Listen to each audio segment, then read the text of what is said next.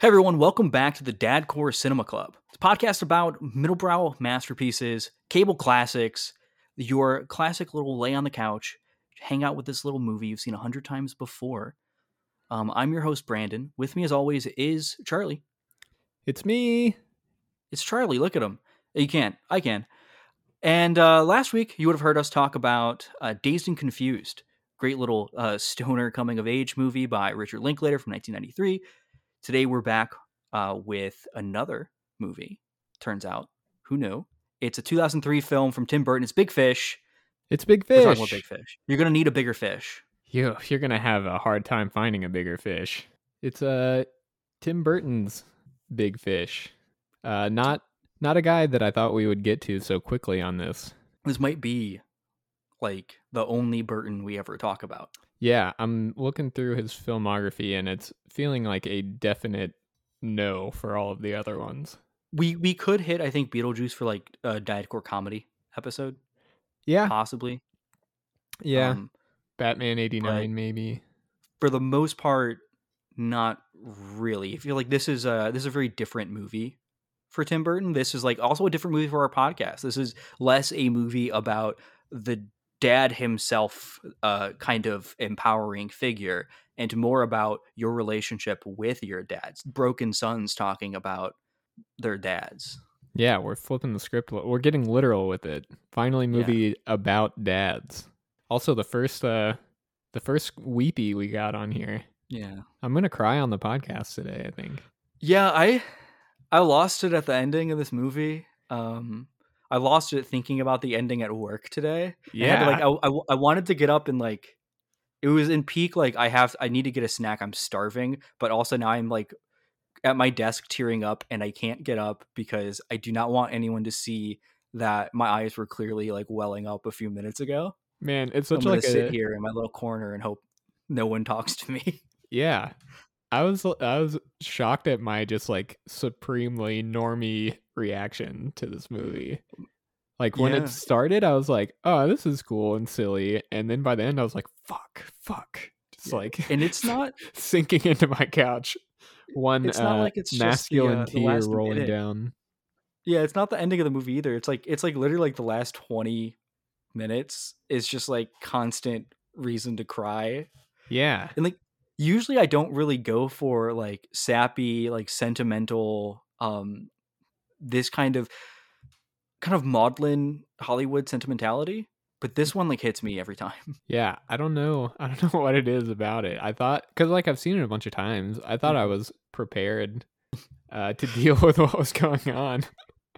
But Yeah, like I not. know I know every beat of this movie. I, I've seen this movie a ton of times on TV, and it's no less effective. And I haven't seen it in like probably fifteen. It's been a minute. It's been like fifteen years. I haven't seen it since I was in high school. Um, but I still know every beat of the film, and I know where it's going. I know I know every twist and turn, and yet still, when the ending hits, this is this is a real. It's a weepy movie. Yeah, it's it's like you can feel how it's manipulating you and like what it's doing to you, but it's just so effective at doing it that knowing that it's happening is not like an effective buffer for it working on you. But also, where it's going is weaved so well into the rest of the movie, yeah, yeah. I mean, which I guess we, probably, should talk about at some point. Yeah, probably shouldn't just jump straight to the end, but that is like what you leave the movie mm-hmm. with. Like you remember the the theory, the theory parts. Yeah now we just spoiled how we felt about this movie like oh, now there's no mystery in our episode Yeah, I was actually crying because I hated the movie so much. i couldn't stand just how much tim burton was manipulating me i was like screw this guy he hasn't made a good movie I was sad at wasting so much mm. time from my life. But no, this is a Tim Burton's movie about a a, a Billy Crudup type guy trying to reconnect with his Albert Finney type dad. The, the classic story we all know your dad's albert finney But he's southern. this bullshitter.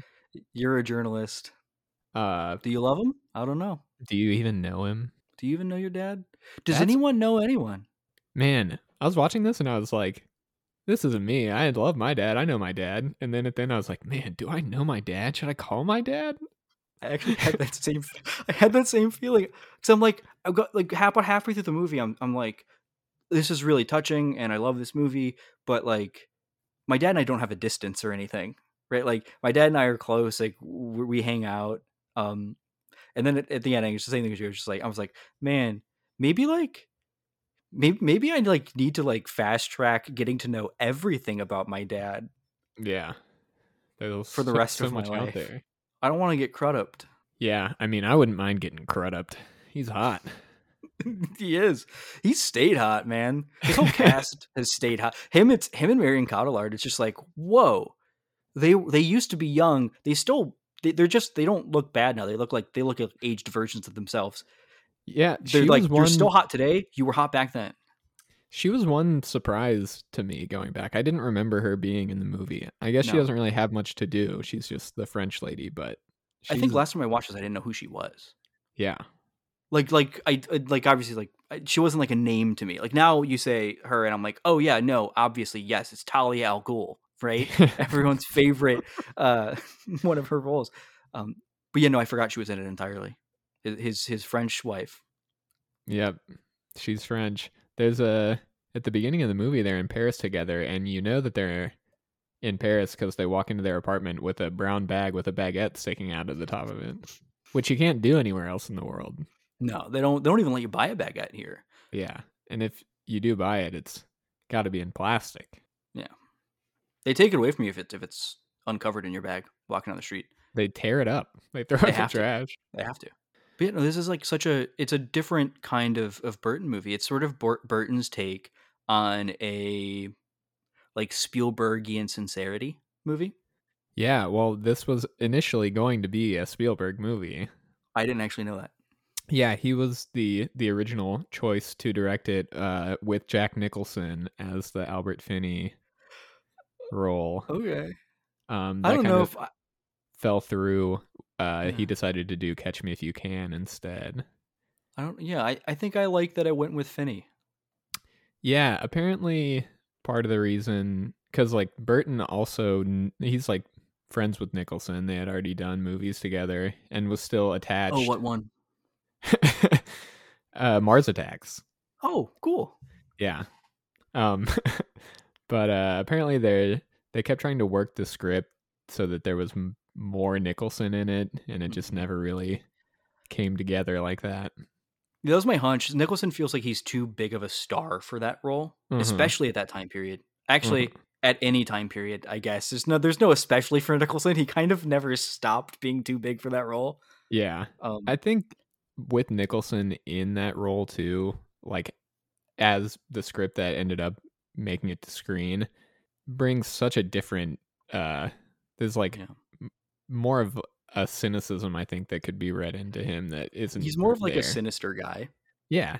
Whereas like like Finney can pull off like warm and uh-huh. He's almost like sad. childish. Yeah. yeah, like a hopeful. Ch- Albert Finney's performance in this movie, whenever he talks about his memories and he talks about the reason he loves to tell stories, it's that um, it's the uh the flea circus scene in Jurassic Park. Mm. it's it's that like sent that soft sentimental i'm a dreamer every single time he talks i don't know that like nicholson could hit that note that way yeah, there's like a or that he would like if he was like a part of the creative control behind the movie that he would want to Mhm. Yeah. Yeah. And it definitely wouldn't have that like saccharine melancholy yeah running through it that it has. I think they they landed on the right guy ultimately. And uh that also led to the McGregor they casted Ewan McGregor and Albert Finney at the same time like because of their similarities which I think Ewan McGregor is also great. Something really good in this about. British and Scottish actors digging into a southern accent. I love it.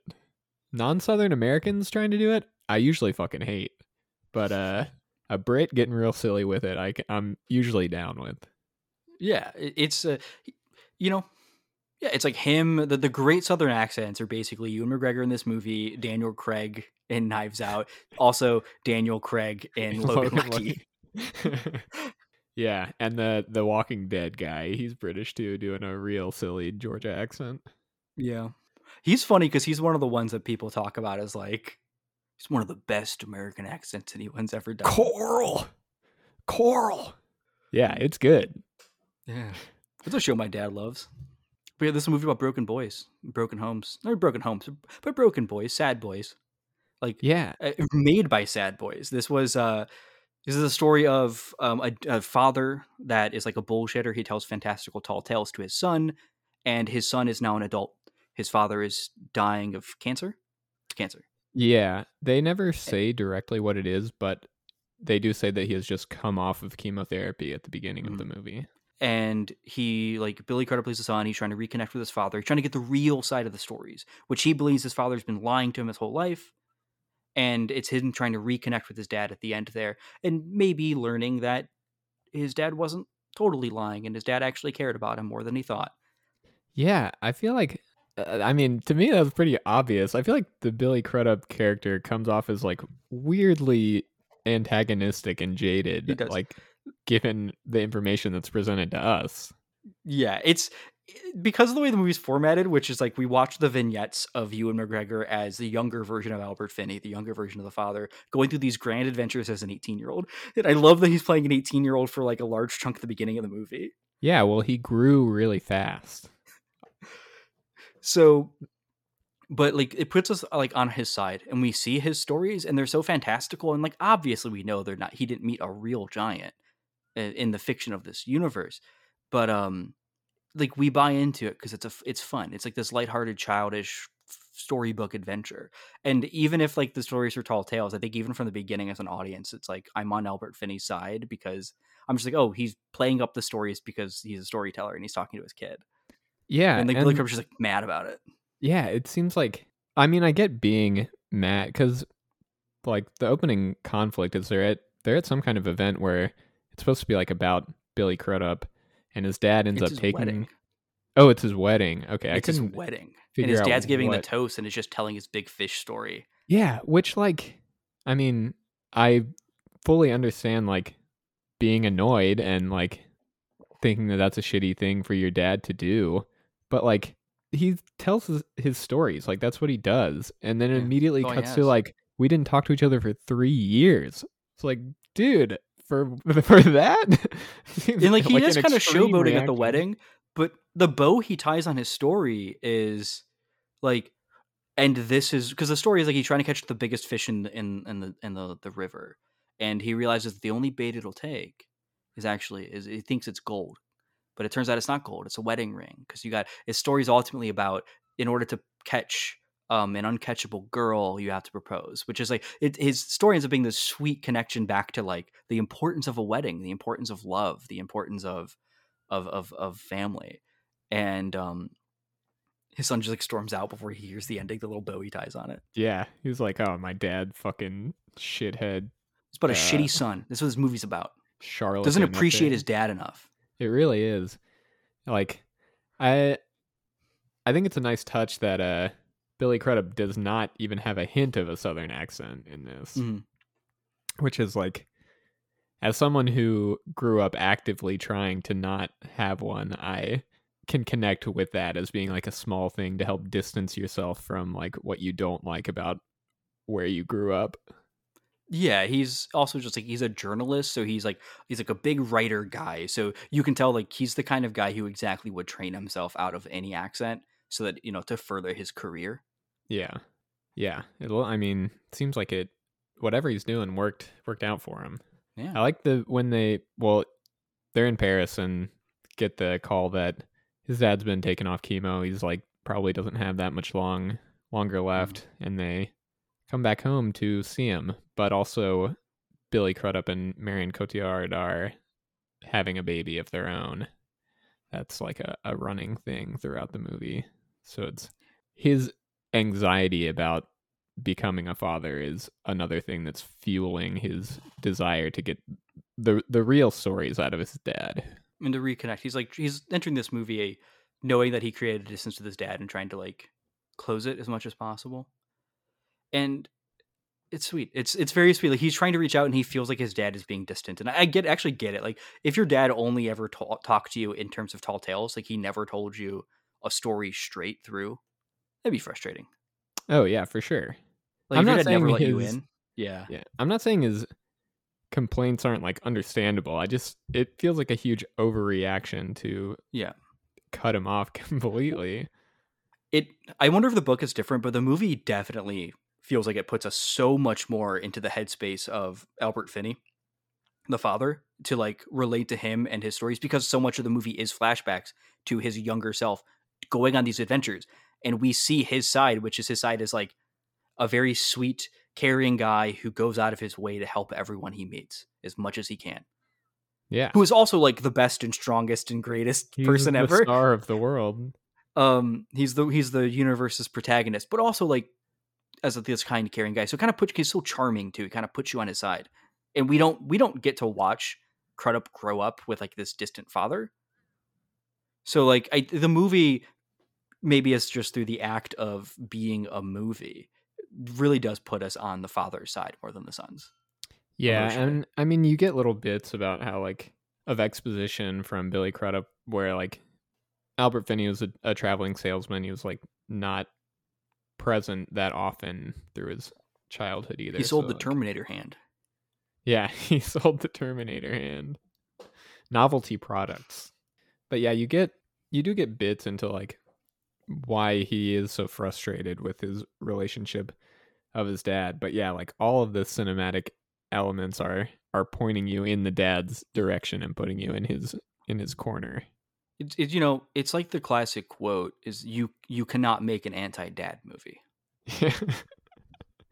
Just putting a dad on screen is endorsement. Yeah, just look at Royal Tenenbaums too. Yeah. Can't not love him. Sorry, don't care. Cool dad, Gene Hackman. Cool dad, Gene Hackman. Oh, and all throughout his uh his story is that his his original story of being a little kid is that he saw into a witch's eye and knows how he's Hmm. going to die, and that's why he can do all of this stuff because he knows that like no matter what happens, he's not going to die except for in the way that he saw in the eye of the witch, which is cool. It's a funny Yeah. thing. It seems like a very dad bit to just have like a running bit through your whole life where you're like, "Oh, this I've seen how I go. This isn't it." Yeah, he crafted like a his stories craft like this complicated mythology uh, in a consistent world that he comes back to. The way that he tells it to Crudup, his son, um, is very good. He's a, he's a very good storyteller. He's a, he's a tall talesman. Yeah, you get why he does it. He rocks at it. He has like a he whole personal mythology that's like internally consistent.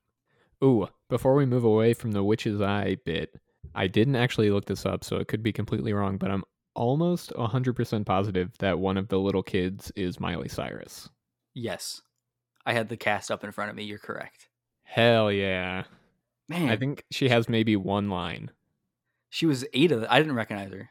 I'm always on She was eight at the time. always scanning the frame for Miley Cyrus. When Miley Cyrus isn't movie I on watch. screen, you should be asking where is Miley Cyrus? I'm always asking about that about, that about Billy Ray Cyrus. I didn't I didn't clock him in this one. No, He he's not in this there, one, sadly. He is in Mulholland Drive. Check that out. Billy Ray Cyrus fans listening right now. Dude, one of the other kids though ends up being a recurring character in his life story. The guy who dies in the shitter reading a Playboy. Yeah, the guy that dies drinking off. I don't know why this movie hates that fucking guy so much.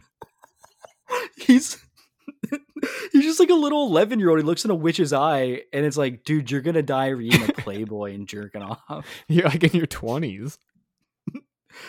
It's it's really yeah, because like the first kid who looks in her eye is like, I died really old, and then he's like, I wasn't old at all. Yeah.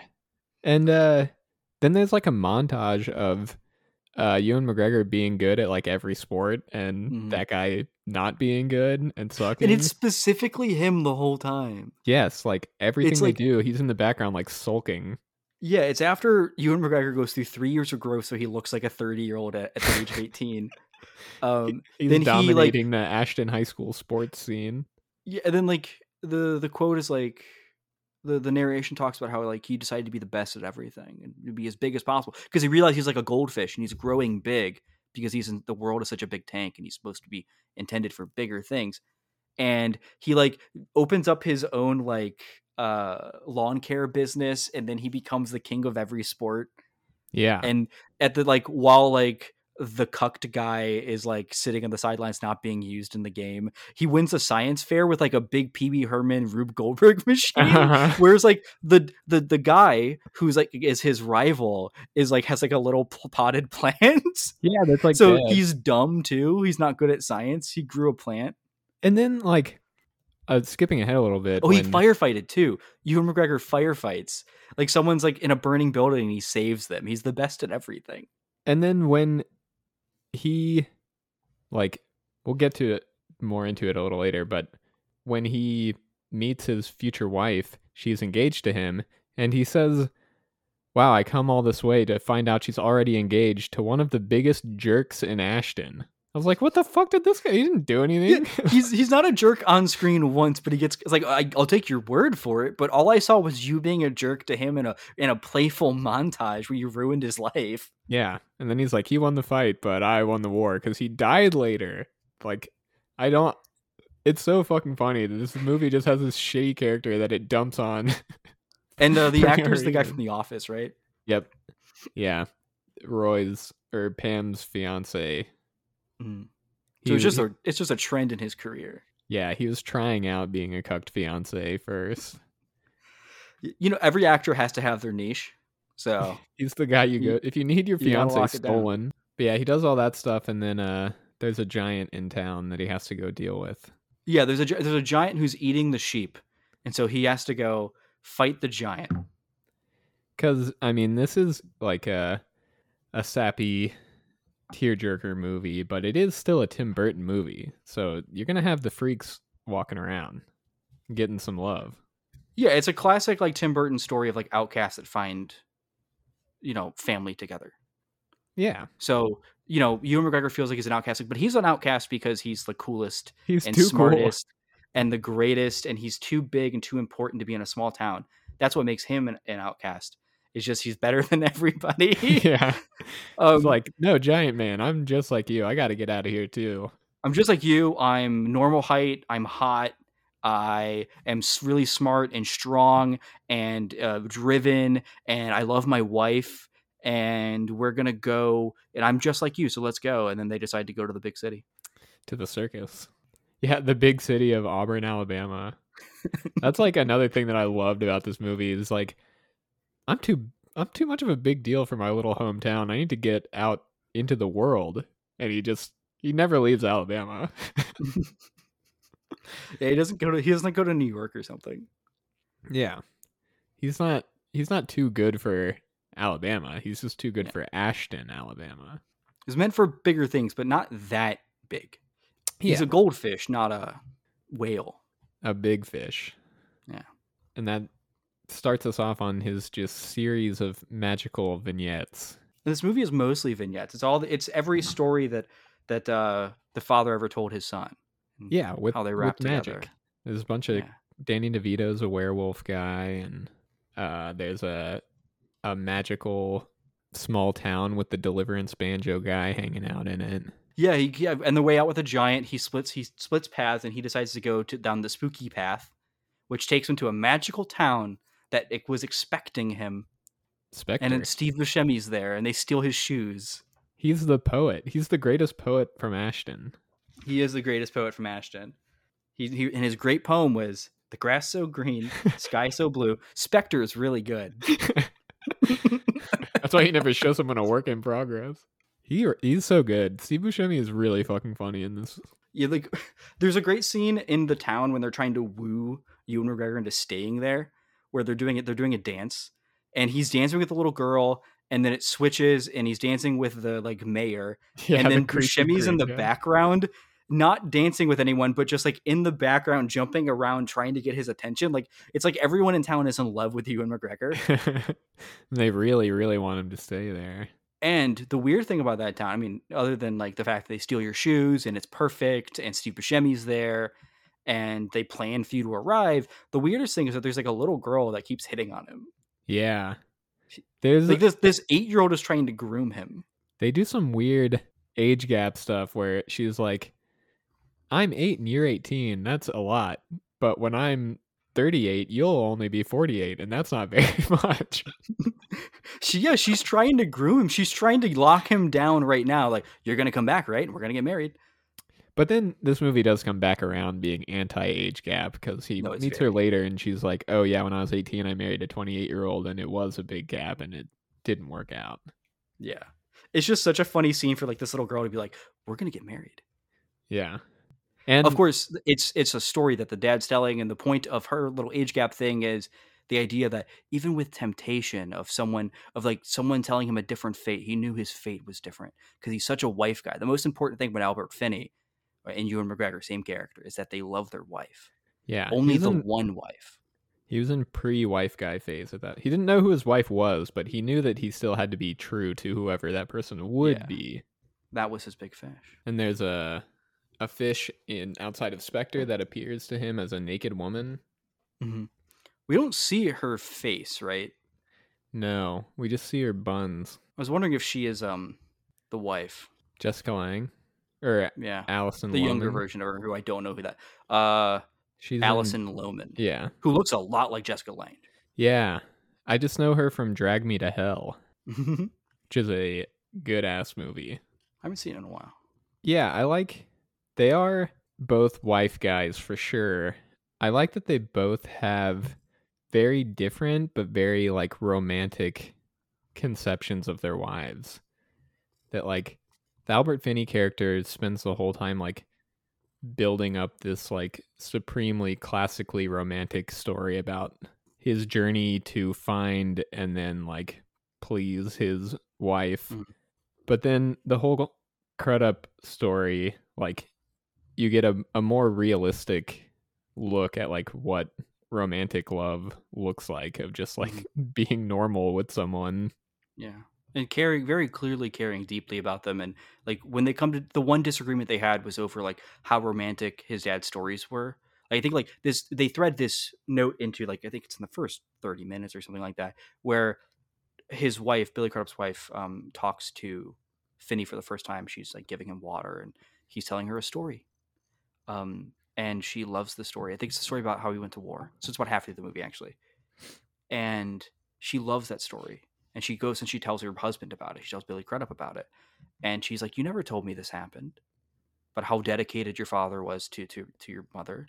And he goes, "None of it happened." And she goes, "Yeah, but it's sweet."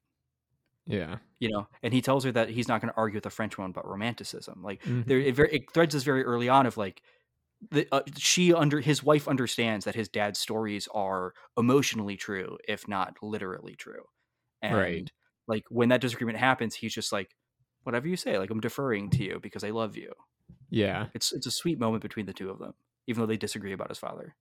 I think it does a lot too to like color why Billy Crudup is so done with these stories that like he has like real life good romantic love like happening for him. So he doesn't need the like overblown story version of it. Like he's got the real thing talking to him there in bed with him. So like there's no real reason to indulge in Mhm. like his dad's hyperbolic. He's also heard all the stories a hundred times. Yeah, right.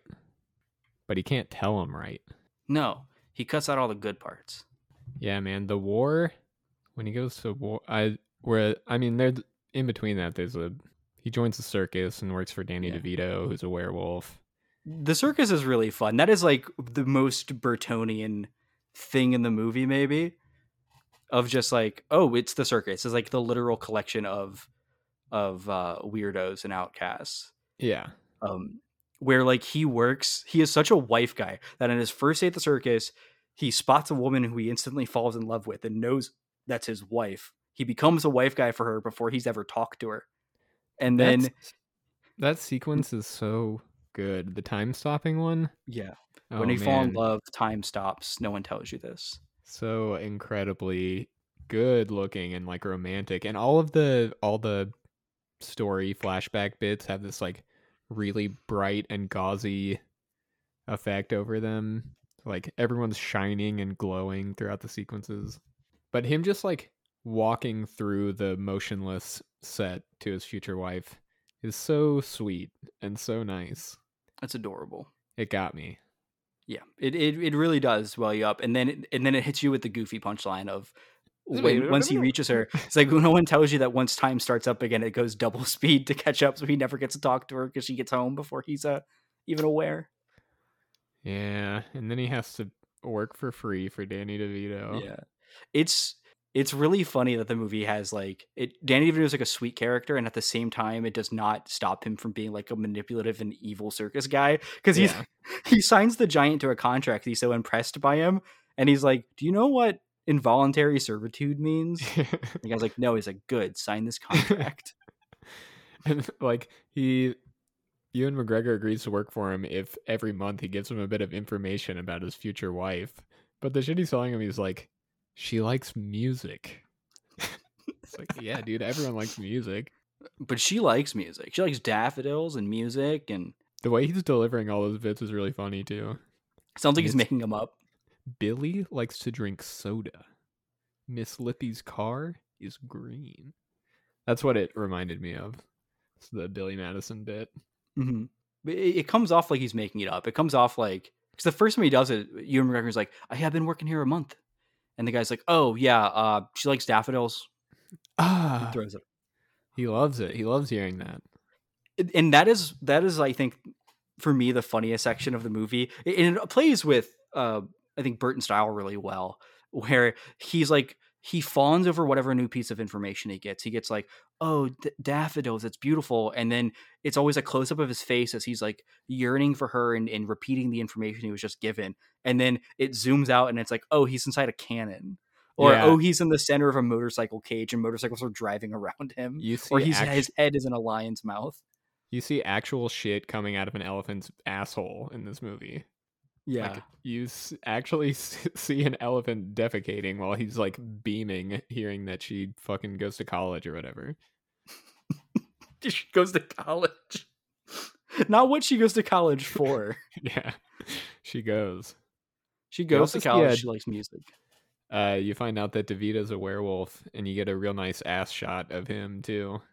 What it's really good about the werewolf scene is that this is now this is the second movie in which Albert Finney's uh, has a character that has to fight a werewolf after his wo- werewolf movie in the 80s Wolfen where he's a detective investigating werewolf crimes. Ah, he's just scanning scripts for werewolves and saying Yeah, yes to all of them.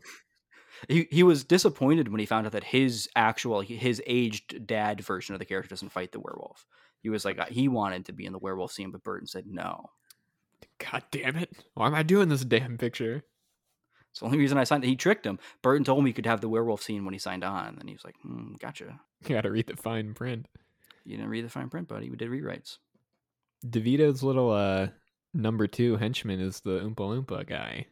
I didn't see Burton's. uh Oh, that guy, his like little silent friend, plays every Oompa Loompa in the Burton Wonka. I love that his. I love that his little silent friend has a gun inside Yeah. his costume. He's ready to put him down like immediately. I love he like walks out, sees that he's a werewolf, opens up a piece of his costume, has a big revolver, and then it just cuts to one tear rolling down his face. It's the center of his costume, like rotates, and it has a gun chest in it with one bullet and one in a revolver. Yeah, Yeah. like that picture of him with a tear rolling down his face. That's like that is going to replace the uh classic um the Wesley Snipes. reaction, the Wesley Snipes reaction. yeah. send that to send that to Tony Hawk now. Yeah. When you got to put Tony Hawk down, the Oompa Loompa guy crying. you there's a, a bunch of good Burton shit in here. Yeah, the we skipped over the birth, but he gets he gets birthed and he slides down the fucking hospital uh hallway like a slip and slide. Yeah. He just shoots on the thing like a flume. Yeah. There's like um before he leaves the town initially when he's in high school, he has like his lawn mowing business and it has like everyone synchronized coming down the driveways of the houses that looks very like Edward Scissorhandsy, Yeah. very very Tim Burton-y looking shot. Yeah, Tim Burton's very good at capturing. I, I guess not capturing because it's not a real thing, but um, he's very good at evoking this uncanny suburban aesthetic. He has an un- he has a very like uncanny gothic version of suburbia. Uh-huh. that uh that scene evokes in a way that like the rest of the movie doesn't. The rest of the movie isn't suburbia, but that scene's very like classically set Edward Scissorhands kind of a bit. Yeah, he's definitely got like a thing about um finding like 50s suburbia and particularly like very creepy. But in a way that's like very playful. He doesn't put like a cynicism or like a, a sinister aspect to it. It's like a playful creepiness. Yeah, it's fun. It's that he thinks it's creepy, but he thinks that creepy things are fun. Yeah. It's like this is obviously why you'd want to get out of town because it's so boring, but it is kind of like a silly thing to play with. Yeah, I it's a really really good balance of like traditional like Hollywood melodramatic sentiment mm-hmm. and weird Burton shit. Yeah, the structure of the movie where it's cutting between these tall tales and then like real world father son bonding um works in his advantage because he can have this like grounded story of Crudup and Finney trying to find a connection. Um and then we can cut to like fantastical gothic uh fairy tale storytelling with all of uh, the father stories. It makes the frame story I like I think that really helps to make it so impactful cuz all of that stuff is like very locked down and like just very kind of matter of factly shot mm-hmm. juxtaposed with like the really gauzy fantastical sequences in between. and having that allows the flashbacks to hit these really broad big emotional beats where they can hit at an emotional truth very quickly in a way that if they were grounded stories wouldn't right and then while still letting thou, those emotional beats feed back into what is a very grounded and relatable father son dynamic Right. it's it's the structure i think is just like really smart Yeah, it really it really works for me for sure. Yeah. Did yeah, one very non-Burtony thing to me and this was uh he has Danny Elfman on the score, but it does not sound like an Elfman score. No. Like I think it's this is before he kind of settled in i think I mean, he had been he'd been at it for a while. oh i meant Yeah. like you know before he started doing like the same score for burton I mean, he had already done like Batman and Mhm. Nightmare Before Christmas. Uh, what? When did Spider Man come out? Spider Man was before this. two years before this I don't know. It's this score was just like so dialed back and not like bombastic. Was like a very sweet and like magical tone to all of it. It it plays really really well. I'm really glad that Yeah. he didn't try to do his normal like in your face stuff for this. Same thing with the Burton. Like the Burton aesthetics are scaled back, dialed Yeah. back. Like this movie is not as wild visually as he has been in previous movies and in movies afterward. And Oh, that the sure. balance that he hits between like like is as weird and as as wacky as these tall tales can get and as out there and fantastical as the characters can be, the worlds they're in like Spectre doesn't isn't like a real town. It's magical, but like the buildings look real. They look like normal buildings. It's uncanny that they exist inside of this like magical space in the middle of a forest, but the buildings aren't like fantastically designed or something.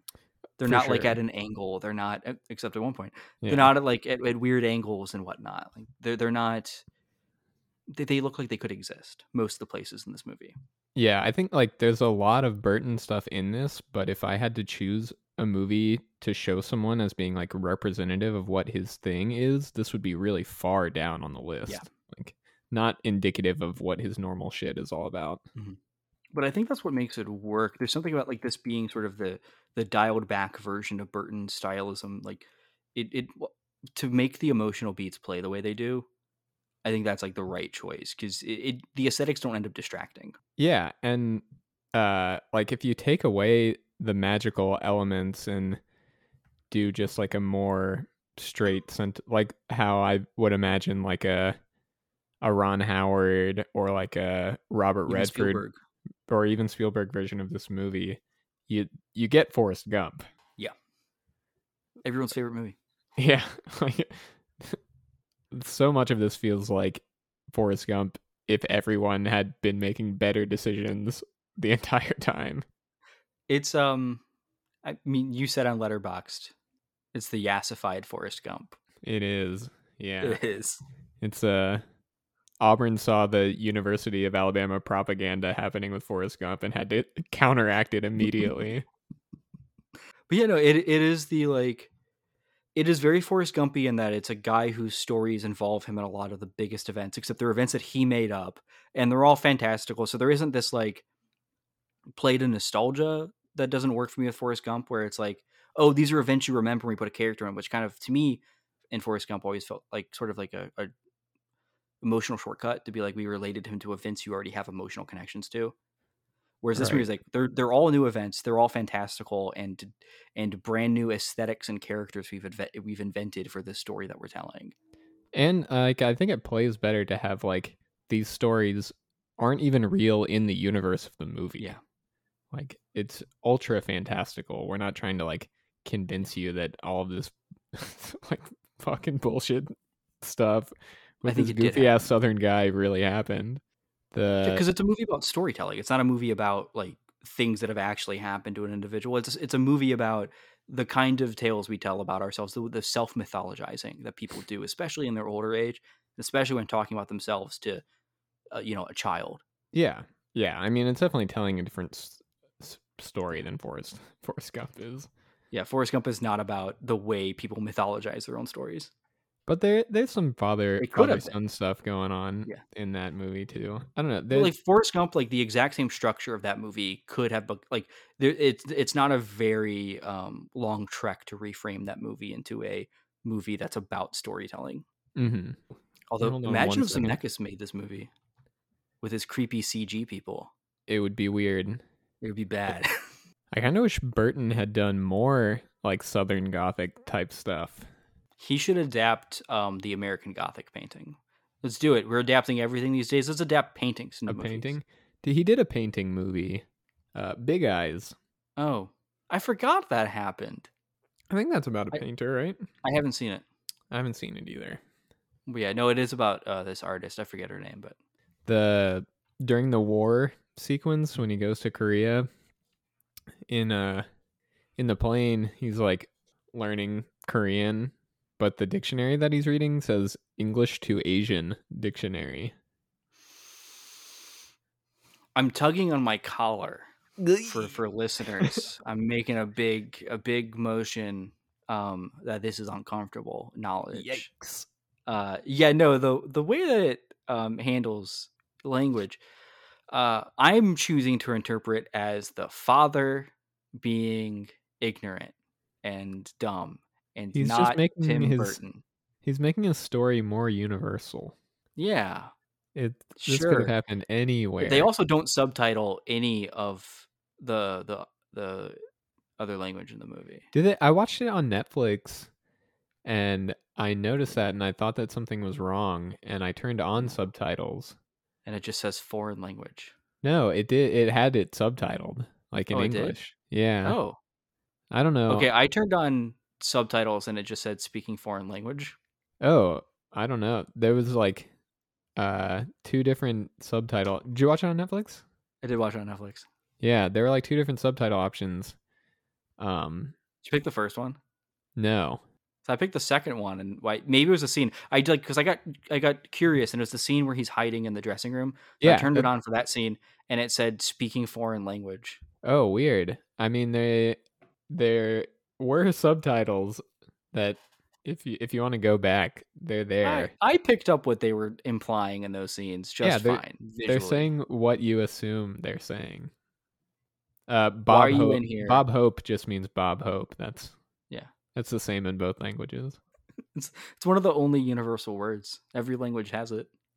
He like he they seem like he well if anyone hasn't seen the movie, he's meets um these like Korean uh, conjoined twins and it seems like they have an okay gig going and he tells him that he knows like a promoter back in the US.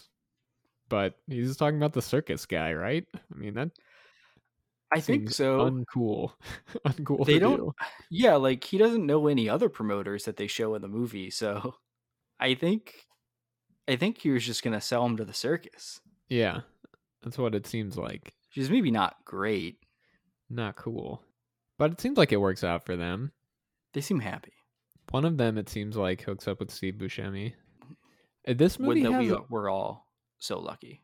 a very like strange subplot about like how like land speculation and like banking is Yeah. evil. Yeah. It's like weird.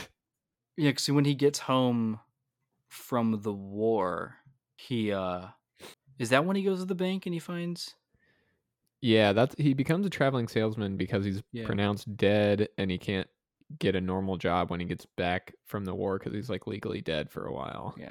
But so he goes to the bank with his traveling salesman money because it says like every like two weeks or whatever he goes to the bank and he gets to deposit the money so his wife can get it from the bank account back home. And he's like in Texas and he goes to the bank and there's Steve Buscemi, the poet who was trapped in the magical village that he saw before. And he's like, "You inspired me to leave, and now I'm a traveling, I'm a wanderer like you, buddy. I'm going, I'm a man of the world." And then he's like, "Oh, cool. Why are you at the bank? I'm robbing it." yep. And then he helps him out.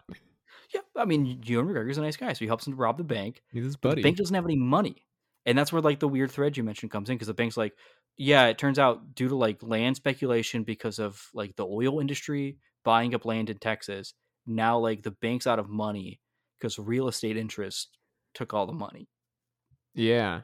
And or then crashed he the goes- economy or something. I don't understand economics. I don't think this movie does either. So I Yeah. think you're good there. But it does uh uh after they rob the bank and he like explains to him what's going on with land speculation and like Mhm. uh savings and loans banks, Steve Buscemi is like, "Oh, okay, I'll just quit robbing banks and go to Wall Street." Because that's, That's where where the the real money criminals are, he says. Yeah. And for like a half second, for that scene, actually, I thought he meant he was going to go rob Wall Street and become like Bane. yeah. like he was going to walk Why are in and shoot up people the place. He's going to just go uh, make a bunch of trades after taking the place hostage. Yeah. But no, it turns out he that- just became an investor. Yeah. And is apparently very good at it immediately. I mean, all you need is, I guess, like with his skill set, if he ever lost out, out on like an investment, he could get the money back by robbing a place. Money's easy to get. Yeah, and unless you're in Spectre, I guess, because he's like, after Steve Buscemi like robs a bank or whatever, he goes back to the town of Spectre, which is all run down and shitty, and he's like, mm. oh, they built a new road that went by Spectre, and the road brought banks and commerce, which now means everyone is like broke and everything's shut down for some reason. The movie's just like banks. Are, like the father hates banks apparently. Yeah, like apparently a bank comes to Spectre, and then within like a few months, everyone's houses are being sold at auction. So, so he the father buys them all. He just buys every house. He's like he owns the town now. He's the town's I don't know proprietor. Yeah, and he doesn't make them pay rent. He's like yeah, they're like his serfs, except they don't have to do anything. Yeah, and then that gets into an interesting part of the movie where he, uh, Billy Crudup goes to talk to, uh, he like finds the deed to some land in Spectre, and he goes out to like find out what is going on. And there's a piano teacher there who was the little girl that was like hitting on his dad when she was eight years Mhm. old. And she's he's Helena like- Bonham Carter, She is Helena Bonham Carter. which is probably her best role in a Burton movie that I've seen. Like she, it, it is. It actually there's like there's is a real character there of this person whose life kind of disappeared off from under her, who has her own agency. She fights against uh, the father buying her land initially, like in the flashback. She doesn't want him to Mm. buy it. Which, like, Because, like- why the the whole point of him buying the land is so that people can live there. If she's not having any trouble, why the fuck does he want to buy it so bad? I don't Yeah, understand That that. was her thing. She was like, spur- she's like a spurned lover. She's like, you were supposed to come back, you didn't come back. Like, I need, I just need you to leave me alone. I don't know. It's, it's a good. She's a good role for her. Also, she's a witch. Yeah, I just I like I I liked how Billy Crudup is immediately like, "Were you having an affair with my dad?" Yeah, he his his instinct when he finds the deed is well, because like his dad was always gone because his dad's a traveling salesman. His dad's never at home, and when his dad is around, he's telling these tall tales about what he was doing when he was gone. And so his instinct is, my father had another life somewhere, like an affair, had another home, and like that's a thing that apparently happens. People uh, have two families somehow. I don't Yeah. know where you find the time. I don't know how that works, but that's what Crudup assumes. And he gets there, and she's just like, "No, like your father's just the kindest man to ever live." Yeah, that I mean, that seemed like a big leap for me. I was like, all right, I get you don't like what your dad's all about, but you're just gonna assume that he's like cheating on I your get, mom. I get being suspicious if your dad's on the road all the time and lies, and you find a a deed you didn't know about. Your dad Yeah. owns another home that you never knew about, and it's hidden. And he finds it in the documents. It's hidden in like a d- drawer after drawer in his father's office. I guess too, you're like, man, this guy spends an awful lot of time like telling this fake story about how much he likes his wife. Yeah, what is he? Is this like a guilt thing? yeah. But yeah, he finds the deed after they find like a letter pronouncing him dead from the war, which is our mm. first hint at like, oh, maybe there is something. These aren't like total fabrications as much as Yeah, his mom finds it, and she's like, "Oh, it's your father's letter from the war," and he's like, "What? That happened?" Which means he's never once asked his mom, like, "Was Dad's stories true?" Yeah, But his mom's like, "Yeah, no, not everything your dad says is a lie, you idiot." he finds the thing and he's like, wait, the Korean War was real. I that was thought Dad made that up. That's something my dad made up. Man, whoa, you mean like Mash happened? Next, y- wait, are fish real too? Mom, is the circus real? Dad, He's Dad just that up. too, right? Extremely fucked up. He has no clue what's real. He has no. He doesn't know what the fiction reality is anymore. He's been fully mentally destroyed by his dad. okay. Do elephants poop? That is, is elephants poop right? Like, Are elephants real? are elephants real? Uh, you know what? I just realized like, this means like he told his son that detail then about like the elephant pooping. Yeah. Because that's part of the story we see. I must assume that he told his son in graphic detail. So I was repeating the word daffodils, and then to my left was an elephant, and it took a massive dump, son. You must understand. You must understand just how big this was. Those are the good parts that he gets mad when he leaves them out when he tells the story. yeah, yeah. When yeah, when he was telling the his son's wife, he doesn't tell him. He doesn't tell him right. That's what he meant. His son leaves out all the poop. He No, leaves out the no, part where I slid across the hallway as a baby. he leaves. My son always leaves out the part where the eight year old hits on me. Yeah, that part too was interesting because he's like, "Were you having an affair with my father?" And she's like, "I don't know how much I should tell you because you have this conception of your dad, and I don't know if it's like after all this time if it's right for me to mess with that." Which like, after she's done telling the story, it's like, what was she even saying? Like, oh, you think your dad's like an adulterer? I don't want to ruin that for you with the Yeah. truth.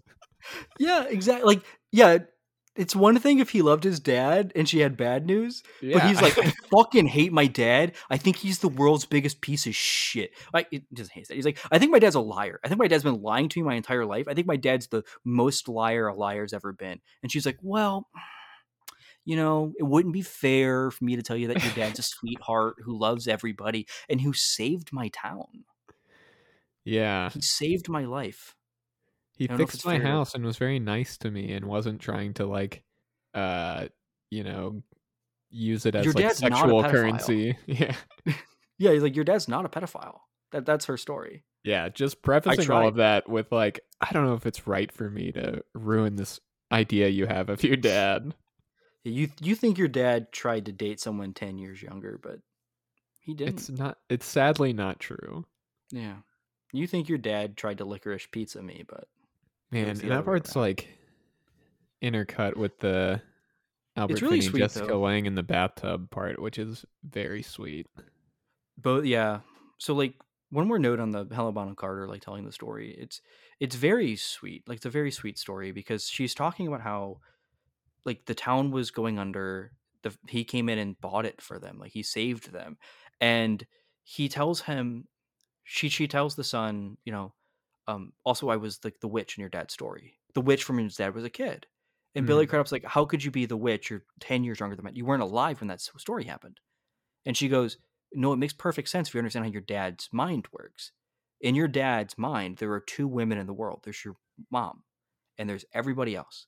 And so I am the witch from his childhood because every woman he's ever met is the witch from his childhood. Everyone who's not your mom is every other woman because the only woman that ever meant anything to him was your mom. Like the story she tells him is like your father loves nothing more than you and your mother and everything he ever did was for you two.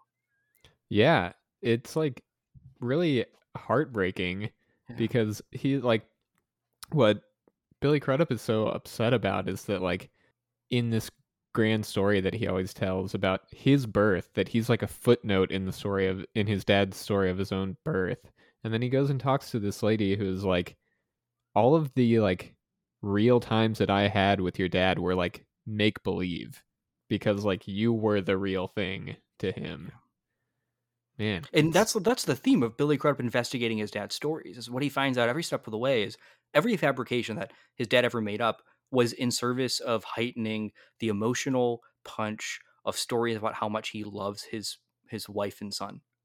yeah and nothing matters to him more. And it's Crudup learning that like the distance his father had from him his whole life that he thought was distant was his dad's way of showing just how much he cared. Yeah, like cuz you get the really sweet um like while he's out doing this Albert Finney has a stroke and he's like Yeah. in the hospital.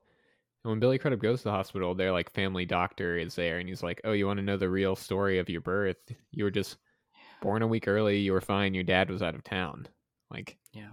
He says, and he even makes the point that like your dad was on a business trip, he was doing sales, and even if he could have been there, even if he could have been in the hospital with you, back then men weren't allowed in the delivery room, so nothing would have changed. He wouldn't have been able to see you anyway.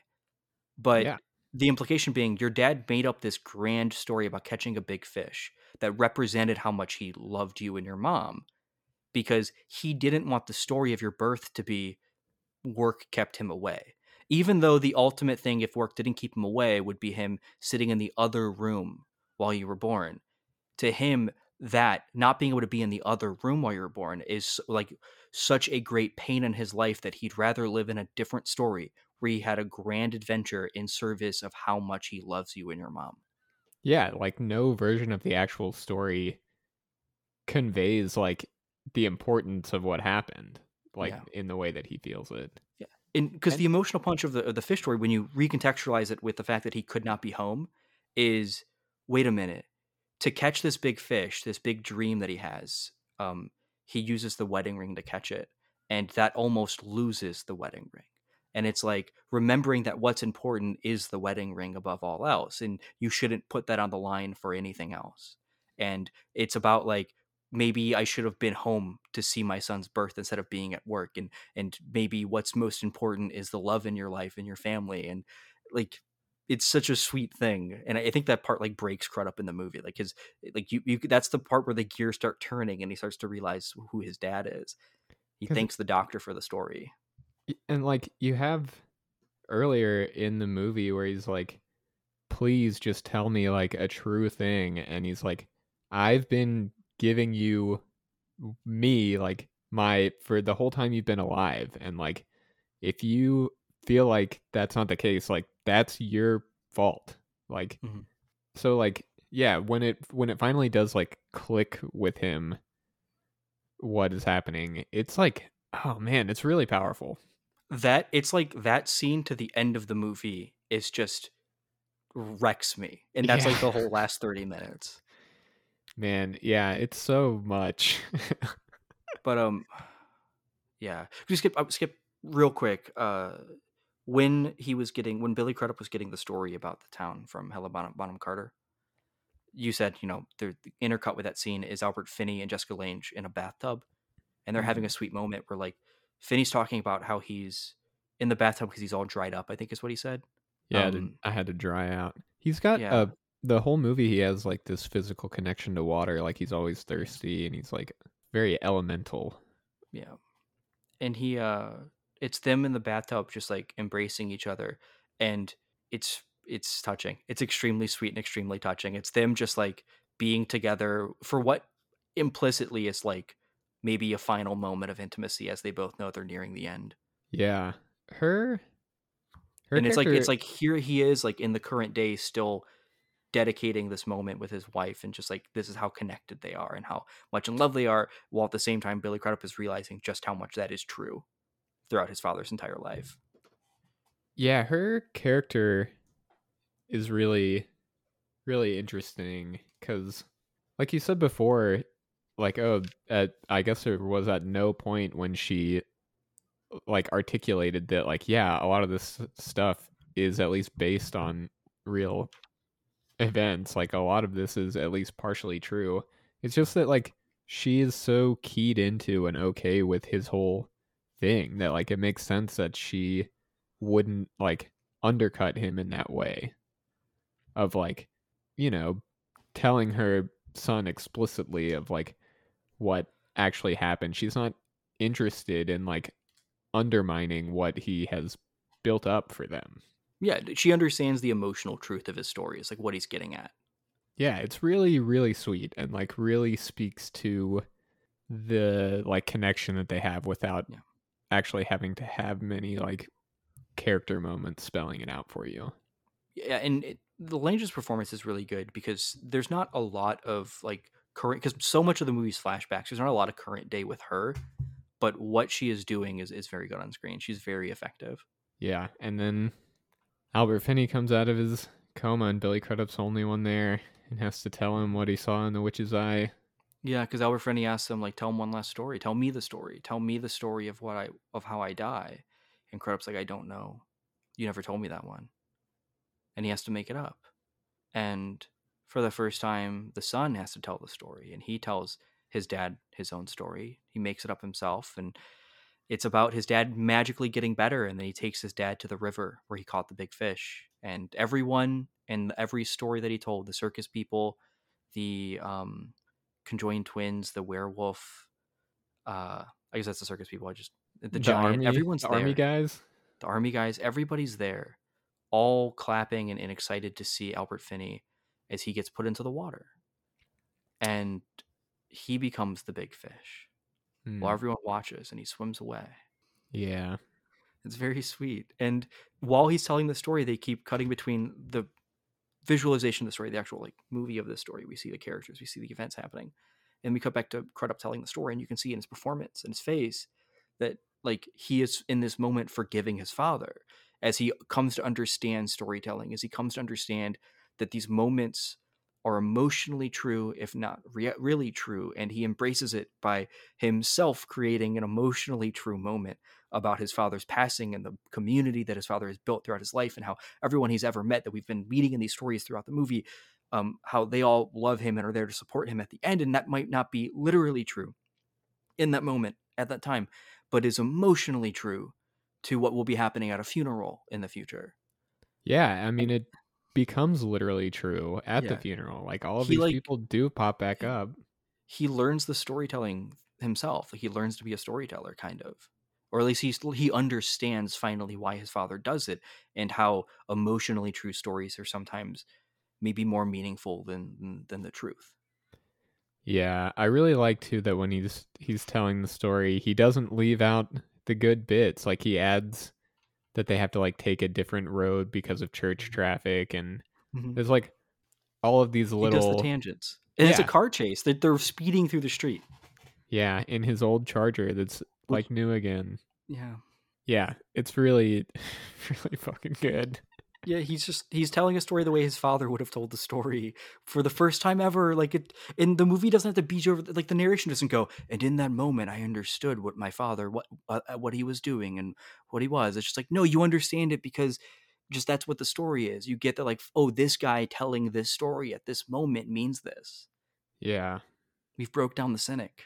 Yeah, and you even get the little coda where he's like immortalizing his dad by continuing to tell his stories to his own yeah he says that in the uh that's that's that's the the literal narration part where he's like yeah.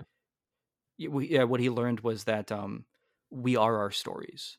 That maybe the th- stories that we tell about ourselves, that mythologize ourselves, are no different from the truth. Maybe that is what we are, since all we are in other people's eyes. I'm kind of summarizing, but all we are in other people's eyes is like what they what what we tell them, what they know about us. Like, isn't that somehow like more true than the truth sometimes? And it's very sweet. Like his father gets to become. The, it was like um maybe like the final joke of his father is that now he is the big fish. He is the myth that keeps getting taught Yeah, he's throughout the family like history. once he dies, he is only the stories.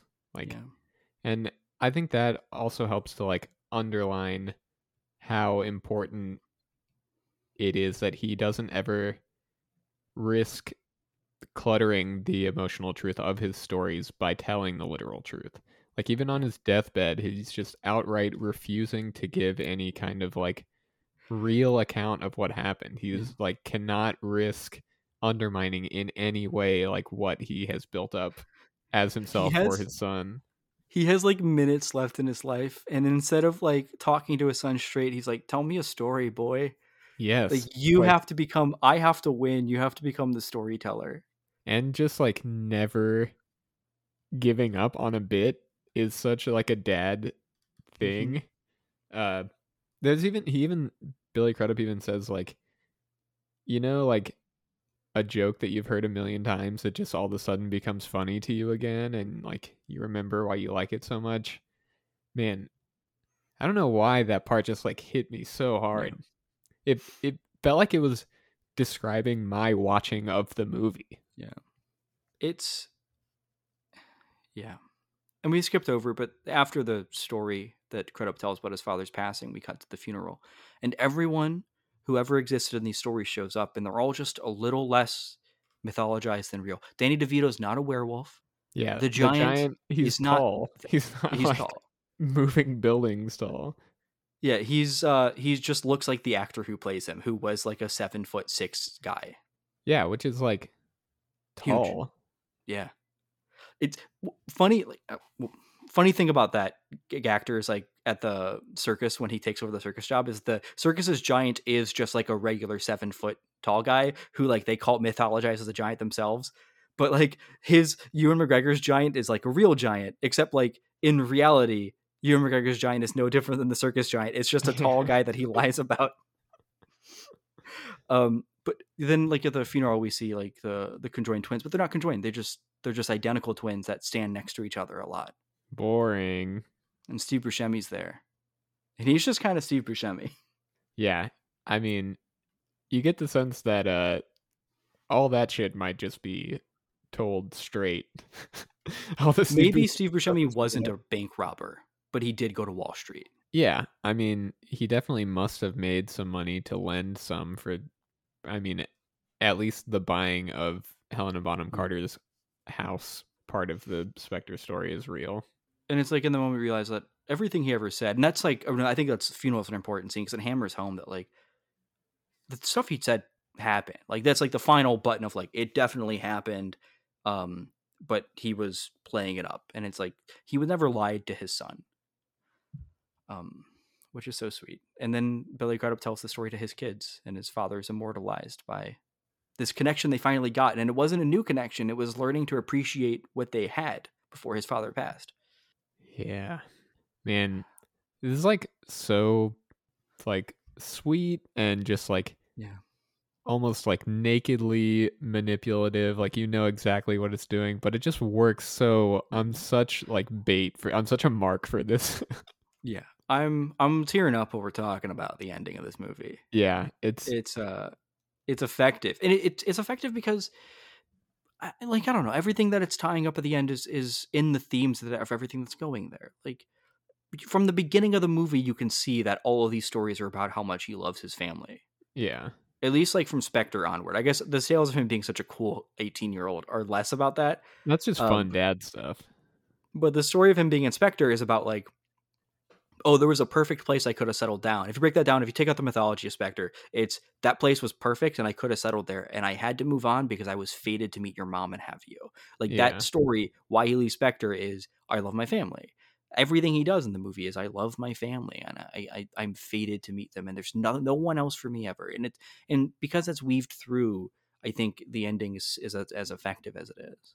Yeah and like it feels really fun while it's happening but just like the the sadness of the frame story does just kind of like hang over everything it doesn't feel like hap- it comes out of nowhere because of that yeah all the hijinks because we we know from like the very early in the movie that the father is going. So it's not like the ending of the movie is out of nowhere we've hit you with a brick of sadness or something. It's it's no like the whole movie's building there. We know that he's going and we know that we're building connections to draw on later.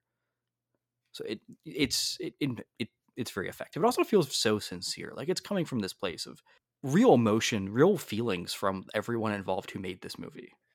Yeah. Because I don't know if you've read about the production. I know Burton's dad had just died, or both of his parents had just died. It's every step of the way. The guy who wrote the book that this is based on, based on his own relationship with his father and feeling like he was his father was a bullshitter that he never got to get close enough to. When that book was still in, before it had even been published, the screenwriter of the movie saw a like draft of it, and he loved it because his father had just passed, and he did not have the opportunity to catch up with his father before he passed. So like it was like this book was I something to him like a realization of what he had wished he had with his dad. And then Tim Burton, when he sees the script, is like, this is what I just went through with my dad, who I didn't get to catch up with as much as I wanted to. And so Yeah. he decides to direct it. Basically, the three people who you could say had like, like auth- authorial, uh, who were like the authors of this movie, all had like pouring their hearts into like the father issues angle of this film. And in some way, it feels like when you know that, that the movie is not just about a father who seems distant and, and a son reconnecting. It's also like wish fulfillment from from sons who wished they had, who wish that the ending of this movie had happened to them with their dad. Yeah. I I think there's a line in it where he was like, Me and my dad were like strangers that knew each other very well. Yeah. Which I feel like is something that probably a lot of people can relate to. Or like worry about. That was that line was why the screenwriter wanted to to write the movie. It really because he sticks related to out. that line. Yeah. The man, there's like a really sad bit. It's like the first real like one-on-one conversation they have when he gets back to the house where he's like I know that I would die if like my son didn't know who I was. And Albert Finney's like, "Oh, you would die, huh?" It's like he is actually dying. Like what Yeah. uh, I don't know. It's rough stuff. Yeah. It's it's heavy material and like Yeah. a fun and light movie, which is also not a fun and light movie. it's really hampering my my natural inclination to just jadedly make fun of everything. hmm Yeah, I don't have bits about this movie. It's just very sweet and effective. Yeah, I mean, yeah, if that makes me a sap, then so be it. Man, yeah. It it's also definitely Burton's like last great great one. Yeah, it is. There's good movies after this. Like I like Sweeney Todd. I really like But- Corpse Bride also. Yeah, that's pretty good. But this is the last one where if someone said that's my favorite Tim Burton movie, I would immediately go, "Yeah, okay, totally." Yeah. Absolutely. Um, not that someone couldn't make an argument for something like Big Eyes. Like I'm sure like that person is out there who that's their favorite Tim Burton movie. But um, I would have to hear their argument to to like get it because I haven't seen it. But like this one is the last one I've seen where I'm like, without even having to hear what you think about the movie, like what your like written out thoughts are. If you told me this is your favorite Burton, I'd be like, absolutely. That's that's as good a choice as any. I think it's the last one of those Yeah. he'd have such a different career if this was like his last movie. It's, I mean, yeah, it's weird because it comes like immediately after Planet, his Planet of the Apes, which is like a huge flop. It was his last gasp. Yeah, it's yeah, it is a weird one because yeah, it's between Planet of the Apes and Charlie and the Chocolate Factory, which are like two I feel like hyper Burton movies, and then right in the middle of them is this movie where it's kind of like dialed back Burton. Yeah. Man, I fucking hate that Charlie and the Chocolate Factory movie. I haven't seen it. It's really fucking ugly. I know a lot of people like it. It's like one of very few movies that I like actively dislike. I saw Alice in Wonderland was the last one of his I saw. Yeah, I saw that on a date in high school. I think it's the only movie that I've ever fallen asleep in the theater during. On a date. I yeah, I it was like was in high school. I had like had a, a morning wrestling practice and no I I have no idea if the movie was boring. I was just very tired. It was the first movie I saw on IMAX. Hell yeah! You got to see is Johnny not shot in IMAX. You got to see Johnny Depp's weird dance with his head spinning around in IMAX. Yeah, you know, there's no other way to watch it. Um, Alice in Wonderland, catch it on those rep screenings in IMAX, and they bring it back every year. You know where they are. Did you see his Dumbo? No. Although neither. watching this, I was reminded that like he, Danny DeVito already played a circus guy for him. Yeah. he's just repeating bits. It's good. It's good to have a movie or like a song that you know that like regardless of what kind of mood you're in or like what context you see it in, it will just make you cry. Mm. It's like it's it's cool to have that in your back pocket if you ever feel like you need some kind of like big release for some reason. Like oh, I, Yeah, can I don't- watch the last half hour of Big Fish and let it all out. Yeah, I don't um, I don't cry like heavy during a lot of movies, but like yeah, this is one of the most effective movies with me. Yeah. I have that like inborn like masculine like even when I'm alone like don't cry. Like what what are you doing? Don't cry. Like even when no one is there to see me for whatever reason I'm still like it's hard for me to just let it all go. But yeah, this is this is one that does it to me. I get teary eyed at movies all the time, but I don't cry at movies. I cry with Big Fish. It makes my eyes like hot. Yeah. I guess that's just what happens when you cry. I'm just describing crying. It's just My eyes get kind of like wet. something strange happens to me. My nose like starts running comes and out. It's weird. liquid comes out of my eyes. My eyes are peeing when I watch this movie. Does it? uh, Does anyone happen? Does it happen to anyone else? I was on WebMD at the end of this movie trying to figure out what the fuck was going on. My eyes are sweating. I put Help. deodorant on them and they didn't work. I called nine one one. Please. Yeah. This is a it's a good Tim Burton movie, man. Yeah, I do like that. uh That there's a an Alabama University of Alabama and a University of Auburn Forrest Gump. Two movies locked in eternal battle. Yeah, it's the classic Auburn little brother syndrome where they're just copying the big school but doing it better, but no one cares. Yeah, why wasn't this movie? I guess it was a hit, but like, it wasn't an awards movie like Forrest Gump. I don't know. I think it was too too heavy-handed maybe. Yeah, I, I, mean, think a lot of times than Forrest Gump. I mean Forrest Gump isn't like I don't know, for me at least it's not as like nakedly pulling at your heartstrings. I think it kind of puts people off sometimes when you go that directly for such a big sentiment. I was um, I was watching the uh, I think at the time it was Ebert and Roeper. Uh, so Ebert's review of it, in which his issue because he gave it like t- he gave it thumbs Uh-oh. down. God damn, dude. What's this guy's problem with our podcast? Every movie I like, this guy doesn't like.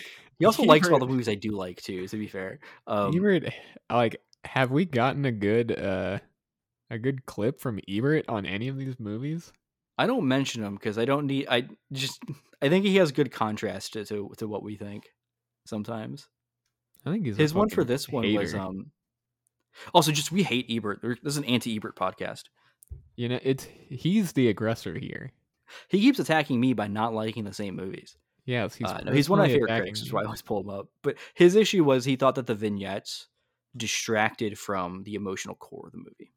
What the fuck does that? mean? They are the emotional core of the movie. That's what I, that's my thing. Like I, I guess I can kind of get it.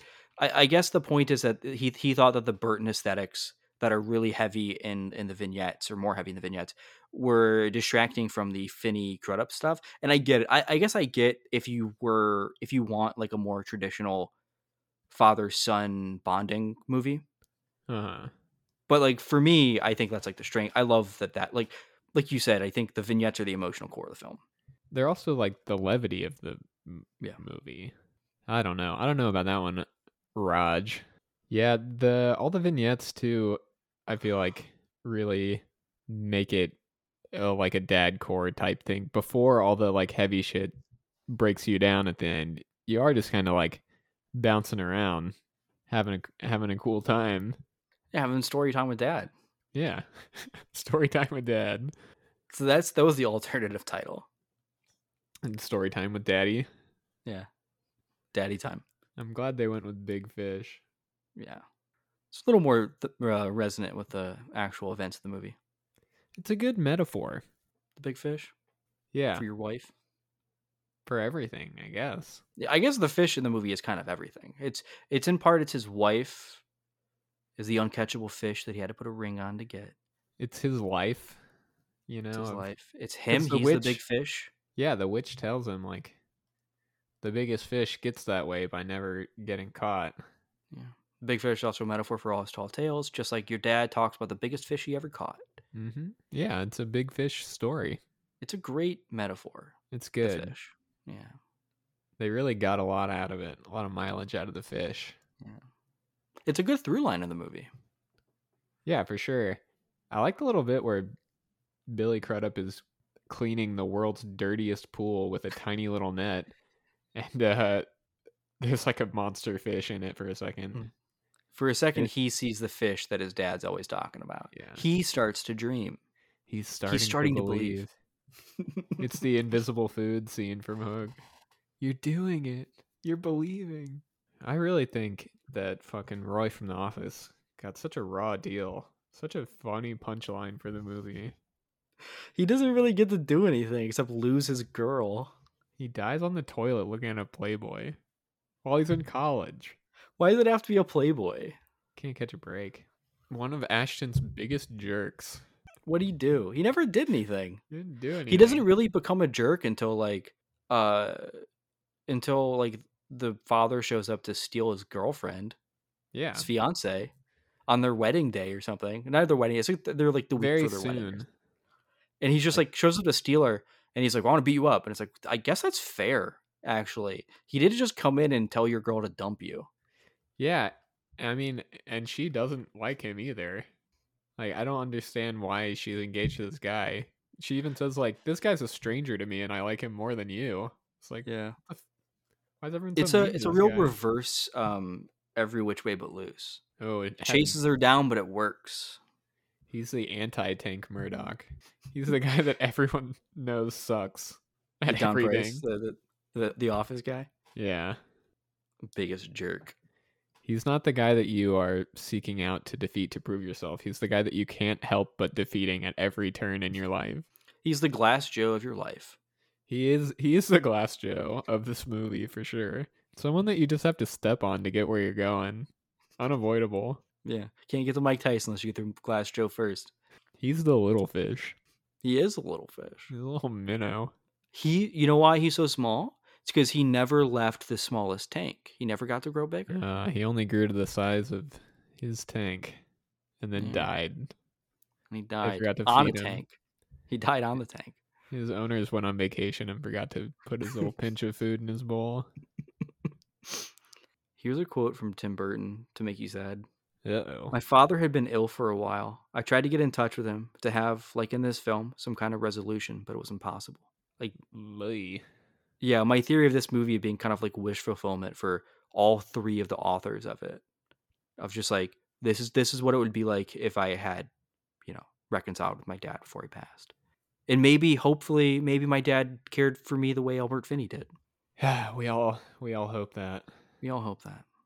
We all hope that we talk to our dads enough before something happens.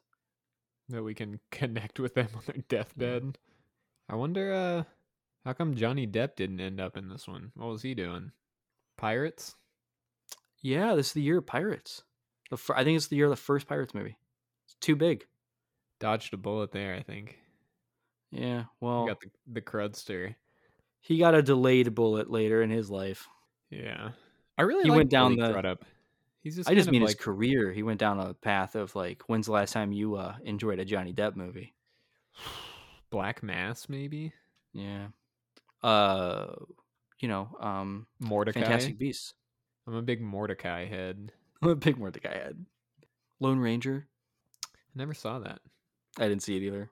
I kind of want to watch it. I know there's people like it. Yeah, it's been having kind of like a reclamation project going on. Now that I rewatched, or I watched, I I I, I hadn't seen the latter two sequels, so I watched like the Pirates trilogy. and I really loved him. And I'm like, maybe Gore Verbinski's great, and I should watch all his movies. He definitely is great. Yeah, I kind of like Billy Crudup as just like a a nothing type guy. Mhm. He's just I feel like I think of him as just being like a very bland Hmm. actor, but he, he brings a lot to everything. I always like seeing him and stuff. I don't think he give doesn't have due. much of like an identity, but he's a great actor. Which also like why he was like I think so good in um in Watchmen, Doctor Manhattan. He's got a great voice. Yeah, He could he could, he can really do some VO narration. All right. Well, I think that's all about all we got to say about Big Fish. Uh If what there did you was a think w- about Big Fish? if there was a weird uh, edit jump right there, it's because we had to take a break to weep for a little bit. Uh, how you feeling about it overall? I loved it. Um, I don't know if I thought I don't know if I knew I was gonna love it as much as I ended up loving it going back to it because it's been a while since I've seen it. But it had me weeping like a baby. It it caught me. It caught me. I, I got I got hook, line, and sinker. Reeled me in like a fish. like a fish, like fishing. I'm with you, Yeah, he's one true Fisher King of the cinema. Tim Burton. It's Tim Burton. He got me. Yeah, I'm also real, real big on this one. Uh, it's one that like in the like whenever it was done, I was like, man, that's like a 4.5 out of five. I think the more distance I get from it, that like immediacy, I think wears away. Like my memory of it, I remembered liking it a lot, but I didn't remember like Hmm. being so caught up in it. Yeah, yeah, it is. It's not my real- favorite Burton, but it's like it's up there. Yeah, I think it might be. I well, Batman Returns is Batman firmly Returns, locked at number one, but it's it's up there for sure. I think I'm like Returns and then probably Returns, than Beetlejuice, and then maybe Big Fish or Pee Wee. No, The first Pee Wee. you're not an Ed Wood. I haven't seen Ed Wood. I haven't. I need to. It's good. It's a big one for sure. If you're into Burton, Yeah, I like when he's. I like when he's like firing all cylinders. me too. Yeah, I like when he's deep in his bag. He's such a he's such a weird director because like there's movies like Big Fish where I'm like this is like this is like any director's best movie. Like this is a great movie, and then other movies where I'm like this is stinky poo poo doo doo. He he he did the elephant. He did the thing the elephant does in this movie. I mean, I will always respect him for getting carte blanche on a Batman movie and just going buck wild, freak crazy on it. Yeah, Like- barely making a Batman movie. Yeah, Mad respect to him for that. Can't do that anymore. They wouldn't let you make that Batman movie anymore. He got McDonald's mad at him. That's Yeah. the good shit. That's the good shit. Uh, but I'm with you. I think I'm like a four out of five for this movie. It's up there. It's it's special. Yeah. It feels very silly. I feel like we were just like really beaming and glowing about it to not just give it all five. I want to actually kind of. You know what? You know what? I'm gonna go five. I'm gonna go five. That's it. Yeah. I, mean, felt five coming to- into the podcast, and I've like been talking myself out of just saying five because like no, I thought like everyone loved this movie. I was like checking Letterboxd, and most of my mutuals have it at like a three, and I'm like, Yeah. I started like second guessing my five feelings after watching it. You know what? I've decided. You're right. We've been glowing about it all conversation. I It doesn't like feel a- right.